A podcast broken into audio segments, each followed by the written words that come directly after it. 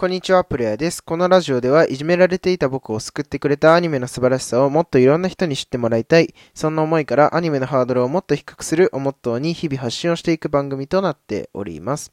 今回はですね、えー、ナルト、ナルトからですね、えー、内葉イタチというですね、本当に、えー、まあ、人気の高いキャラクターをですね、ご紹介させていただければなと、えー、思います。うん、この内葉イタチというキャラクターはですね、本当に女性人気が高くてですね、もう、あの、ナルトのライバルであります、内葉サスケ。サスケくんよりもね、多分ね、女性人気で言ったら高いんじゃないかなってぐらいね、まあ、あの、イタチってすごくね、かっこいいキャラですし、まあ、使う技もね、こう、なんて言うんですかね、ちょっと、うん、謎めいた、うん、ところもあってね、すごくかっこいい、うーんと、キャラクターでございます。はい。それではですね、えー、イタチについてですね、えー、ご紹介させていただければなというふうに思います。うん。でね、この内葉サスケっていうの、内葉イタチっていうのはですね、えー、内葉一族の出身でございまして、まあ、サスケのね、お兄さんでございます。うんで、えっ、ー、と、イタチっていうのはですね、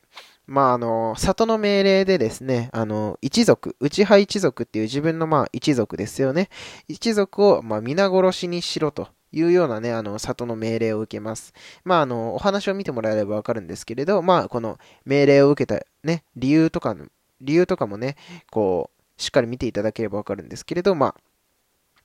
えっと、まあ、一族を殺して、まあ、里抜けをしてしまうんですね。で、里抜けっていうのはですね、まあ、あの、言ってみればまあ、国で言う脱北みたいなところで、まあ、すごく重罪なことをしてるわけなんですよね。里を抜けるっていうことは。うん。なので、まあ、こう、指名手配犯としてね、あの、ビンゴブックっていうんですけど、作中では。まあ、指名手配犯として、あの、抜け人っていうね、あの、まあ、悪いことをしてしまったので、まあ、指名手配犯っていうところで、あの、狙われるんですね。いろんな国から。うん。で、そうですね、サスケの、え、え、サスケじゃない、イタチのですね、あの、この、なんて言うんだろう、技とかっていうのはですね、すごくね、あの、かっこいいんですね。あの、幻術っていうですね、あのー、まあ、内派一族ではすごく、まあ、主流のね、技なんですけれど、まあ、相手にね、こう、幻、虚像というかね、この、なんて言ったらいいんだろうね。相手の意識をですね、夢の中に飛ばしてですね、で、それでこう、相手の精神をズタズタにして倒すっていうようなね、こう、ちょっとね、トリッキーなね、技を使うんですね。うん。で、さす、あの、イタチっていうのはですね、あの、その現術っていうものがですね、内派一族の中でもですね、すごく、あの、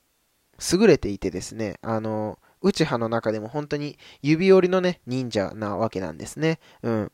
まあそんなもん、そんな人がね、あの、一族を皆殺しにして抜け人になったもんですから、まあすごくね、あの、いろんなね、里でも、あの、あの、イタチが抜け人をしたぞということでですね、まあ、すごく有名なお話になるわけなんですね。うん。まあ、ただですね、この、イタチっていうのはですね、えっ、と、性格的な問題で言うと、まあ、すごくね、優しいんですよね。弟思いだし、家族思いだし、一族思いな人なんですね。うん。で、本当に見てほしいところっていうのはですね、このイタチがなぜ一族を殺さなければならなかったのか。そして、なぜそのイタチに、あえて里は一族を殺させたのか。うん。そこがね、すごく重要なあの物語のね、すごく重要なね、点になるんですけれど、もうね、ここのお話を聞いたときはね、あの、最初はね、イタチがもうただ、内派一族を皆殺しにしたっていう風にしか、あの、作中では描かれないので、うわ、あいつ悪いやつだなっていう風に最初は思ってたんですけれど、後々こうお話を見ていくと、あの、イタチっていうのがなぜ一族を殺さなきゃいけなかったのかっていうところがね、こう、どんどんどんどん明るみになっていくんですよ。もうそこをね、見ていくとね、イタチってすごくいいキャラクターだなって、うん。もうそこでね、やっぱり女、女性ファンっていうのは、あの、女の子っていうのはね、すごく多分イタチにね、惚れるきっかけになったね、そんな、あの理由なんじゃないかなと思うので、ぜひね、まあ、ちょっとお話の方では終盤の方にはなるんですけれど、ぜひね、この、イタチの過去みたいなところをね、注目してね、あの、ナルト見ていただけたら面白いんじゃないかなと思います。はい。ということでですね、今回はナルトから内葉イタチについてご紹介させていただきました。まあ、こんな感じでですね、毎日アニメとか、それに関連するようなことをお話ししておりますので、えー、ぜひ、フォロー、コメントよろしくお願いいたします。ということで、また次のラジオでお会いしましょう。